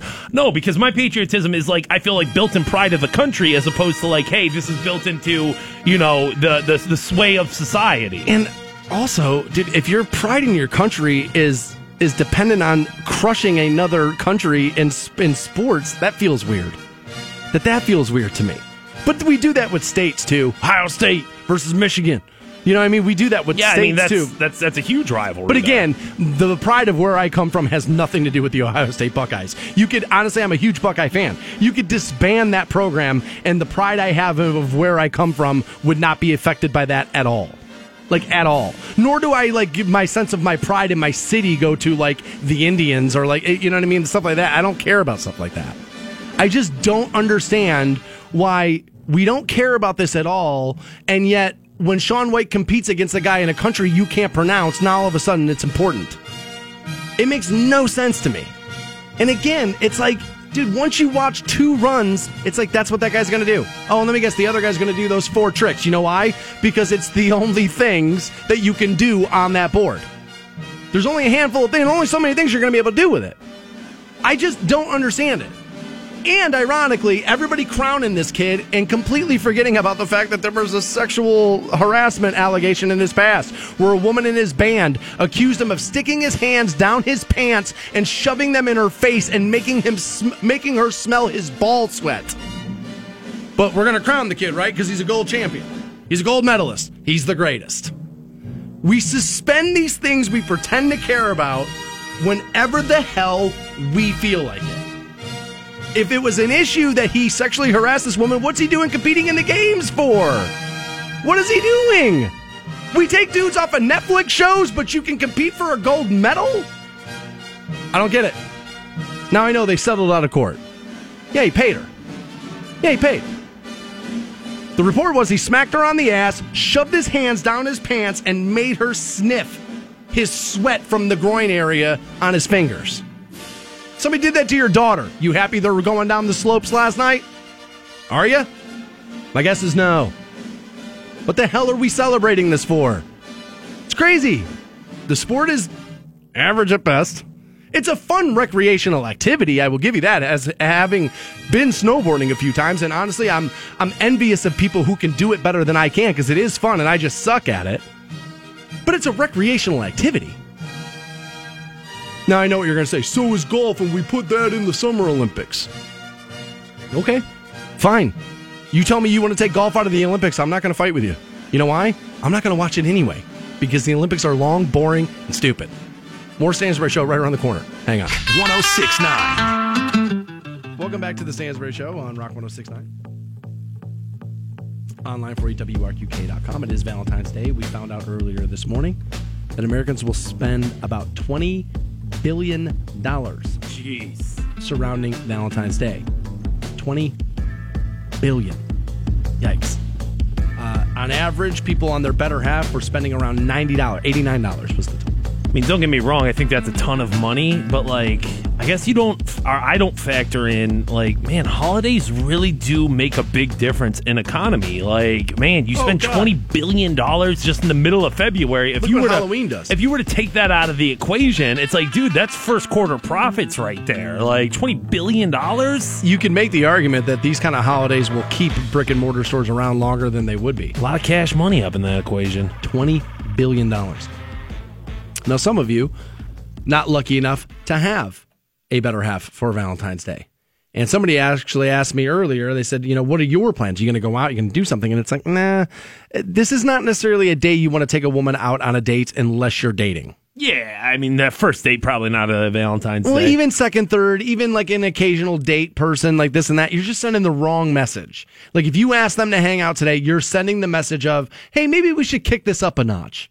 Maybe we should emerald this just up a little bit. And it's like, nah. And so, like, I don't like sending mixed signals to people. I like being, you know, plain and direct, and here's what I expect, and here's what you should expect from me. I don't like muddying the waters around. do you feel like if you're plain and direct and you say like, "Hey, this isn't a Valentine's Day thing, but do you want to come over?" Like, is is that possible? hey, you're not good enough for me to buy chocolate heart candy for, but come over and have sex with me. It's, Okay. it's it's not going to be the great. It's not going to be the easiest conversation you're ever going to have. When in reality, you could just call tomorrow. You can just put it off until tomorrow, and you'll be fine. I uh, I- and maybe that's just me. I mean, I'm you know what I mean. I, not that you know the way I do things is right for everybody. It's just it's right for me. Now, not all of you will go out tonight for Valentine's Day. Some of you are going to watch pornography, according to Pornhub, and I maintain that today is one of those days where it makes you kind of sad. Like, I, you can lie to me all you want, secretly you're sad, and that's why you're doing it, right? And Pornhub knows that most people are either not in relationships that that fulfill them or not in relationships at all, and that is true. Okay, so much so that Pornhub gives away their premium content for free on this day. Apparently, you have to pay for full length and premium videos from the top production studios in the adult industry. Now, obviously, there's tons of free content available on the site, but the next level stuff is, you know, kind of behind the counter there, and you have to pay for it. We've talked about this before, man. If it's like, no, I got to get up to that next level, that's where I'm like, man, dude, you've got all this free available to you, but that's not enough. You got to step it up. Like, you have to go premium. Well, I think what's going to happen is I think you are going to see more and more people end up buying porn subscriptions because eh, some of the better studios are starting to like use lawyers and the like and they're going through and yanking their videos off of these sites. I understand some of these porn production companies own pieces of Pornhub or X videos depending on who they are, this and that, but not all of them do.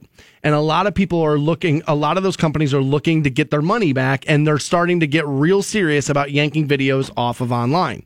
And I think in the end that if you offered somebody a Netflix kind of plan that, you know what I mean, where, where, then maybe it'll work. Although these porn companies have tried dollar a month subscriptions, they've tried all this stuff and that flies in the face of what I'm saying. But Pornhub last year on Valentine's Day, saw a traffic increase to their premium content. It spiked 308% worldwide compared to the days prior and after Valentine's Day. Now, apparently, Latin America took advantage of the free premium content at a, fi- a far higher rate than anywhere else. Traffic pr- to premium content spiked like 4,813% in Mexico. I, I wonder what these worldwide numbers. I wish they had these breaking down to an American, just because it's like 425% in the US. I was gonna say because like is is is, is St. Valentine's Day that big of a deal in Brazil? I don't know. That's what, yeah, I don't, I, I don't don't know know. how every other country celebrates. What is considered premium content? Like I've never been on one of those those sites ever, clicked on a video and had them tell me, "Oh, you can't watch that because it's premium." I don't know if maybe maybe it'll just show you stuff that you previously couldn't get to. You know what I mean? Like it unlocks I don't things. know. I, I don't know. I don't know. I, dude, three hundred and eight percent worldwide an increase, dude. If that doesn't scream out that people are lonely as hell over the fact that, dude, on, on a day where you celebrate being in a relationship with another person, that the increase to porn sites could be ticked up this high just by giving people a free video when there's this much free online pornography, which I still maintain is a government conspiracy. I still maintain that, dude, if you were getting that many movies for free or that many, that much music, well, look, they snap down on all those streaming services. Now everybody throws their money in. You got iHeart, you got some of the other streaming services and all that stuff. We all just pool our money together to get the, the content. Why does nobody care about the porn stars? Why does nobody? Meanwhile, dude, you guys are consuming this kind of entertainment at a far increased rate of anything else. Of anything else. And yet, it just comes to your house. It's free. Nobody cares. Nobody's taking up the cause. There's no group that's offended for the, for, oh my God, we're abusing these porn stars. Oh my God, these people are doing this work and we're not compensating them. Nobody cares. You just don't care. Now, why is that? It's because people want viruses in your computers so they can commit identity theft and all this stuff. And you just willingly do it because orgasms are amazing and you're not getting them enough in your own bedroom. I maintain that online pornography is a hustle on some end. And I know I sound like a tinfoil hat, paranoid old dude, but when I get proven to be right, I am going to victory lap like nobody's business. We'll close out the show next on Rock 1069. The Stansbury Show. That Guy knows how to party. Rock 1069. Rock 1069. Welcome back to the Stansbury Show on Rock 1069. I believe today is the start of Lent, is it not? Yeah, it's uh, Ash Wednesday today. This is where people give up things. Indeed. I remember my favorite comedian, maybe of all time, Greg Giraldo, who we lost um, too early, once said about Lent uh, that people take it so seriously, like they give up chocolate for Lent. And his joke was just like being nailed to the cross. Hey, God, this woman's giving up Kit Kats. Open up the gates, let her in. And he's right about that. But people give things up, and it's, you know, I, I'm not going to knock it. Whatever you do for your faith is fine with me. I don't care. You're not making me do it. What do I care what you do? Right. Right? You live your life, I'll live mine. There you go. But I did read it. Uh, I did read an article online this morning about things Northeast Ohioans should give up for Lent. Okay. Okay. Number 10, TV. Not a bad system. I uh, I would agree that probably too much of us, too many of us, sorry, myself included, are probably taking in too much screen entertainment per week. Yeah, and I mean, definitely something that can lead you to feeling closer to your family, closer to your loved ones. So I can see that.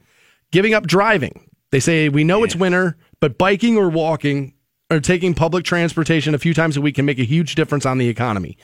Now, I walk a lot of places because I live downtown and the places I go seem to be right there. So when I can walk, I will walk. Yesterday it was a little cold outside, but it was not freezing. And uh, it's not, a, you know, it wasn't all snow filled everywhere. So, like, I had some things to do downtown, walked, and I really liked it. Um, I enjoy walking, and it's actually very good for you. Chocolate is another thing here. They say you should give up. It's going to be hard to do with Valentine's Day, uh, you know, being today. That, that that seems crazy. Maybe tomorrow. Now, this is a one that I find is interesting because this is where I found this article. So I felt like this is a little self defeating. But Facebook, as they say, is something you should give up because it's the worst.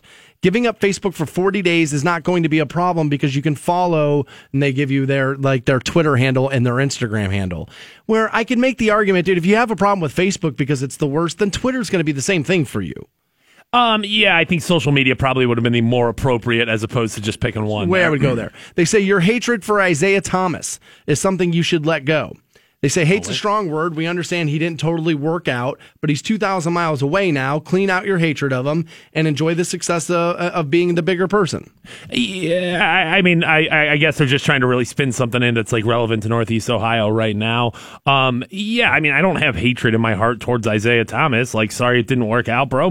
I, I, I, I, I don't see even from like a super Cavaliers perspective of like, I mean, hating Kyrie. I guess that makes a little bit more sense to me, but Isaiah Thomas just didn't work out. Kyrie kind of put you in the situation where you had to take Isaiah Thomas. So yeah, ultimately your your anger would be better suited there. I don't hate Isaiah Thomas just because Isaiah Thomas ended up being exactly what I told you it would be, a wrong fit for the Cavs. I, I don't hate Kyrie Irving either, though. You know what I mean? Yeah, I don't at the either. end of- at the end of the day, like I'm it's not sports, dude. Right. right. You know what I mean? The, the guys change teams all the time. I'm not gonna I'm not gonna get all freaked out about it. But again, I told you Isaiah Thomas wasn't gonna be much. It ended up not being much. I don't hate the guy. They say another thing here: Northeast Ohioans should give up for Lent. And I told you guys, get ready for the shame. Get ready for the public shame. Give up wearing your Chief Wahoo hat in public. They said, We've written enough on this. You're racist. Stop doing it. Nice. No meat on Fridays is obviously one of them they say here, but if you're not doing this, you should be doing it. Um, and they give you a list of, uh, of fish fries, which I love. Do you give me fi- a fried fish and a, a little coleslaw on that? And I absolutely love it. They say stop drinking is another one here unless you're supporting locally made brews, which is easy to do here in Canton, Ohio. We got a lot of good breweries here. Uh, so stop drinking unless you're drinking craft beer. Yeah, this is just a way for them to stroke their local brewery friends. That's why I'm not. That's why I'm not listing the ones they're they're listing here because it's just a way for like this news or news organization to like stroke their clientele. That's a, that's the only reason that's in there. And the number one thing they say you should give up for Lent is your Browns season tickets. Which I understand that's how people feel. But in reality, I, I think, dude, if you enjoy football, you're not giving them up for Lent. Yeah, I mean, what are you going to do? You're going to be like, and, and, and, and what were we giving them up for 40 days? Isn't that the whole point of Lent? Is that it's 40 days? So, 40 days. uh, okay, well, then I'll buy them back. I'm gonna okay. but buy, right, it makes absolutely no sense. That was that was like honestly the most clickbait thing I have ever seen in my entire life. Yikes. We do have Canton charge tickets. Let's pass those out. Take caller 10 right now, 1 800 243 7625 on those. Teresa will get you hooked up with the trip out to Los Angeles for the 2018 iHeartRadio Music Awards. That will be at 11 o'clock this morning. Aside from that, we're done. We'll be back at it live tomorrow morning, 6 a.m. on Rock 1069. You guys have a great Valentine's Day. You did not save 15% by switching to single. You just look miserable. We'll be back tomorrow. You guys have a great day. See you.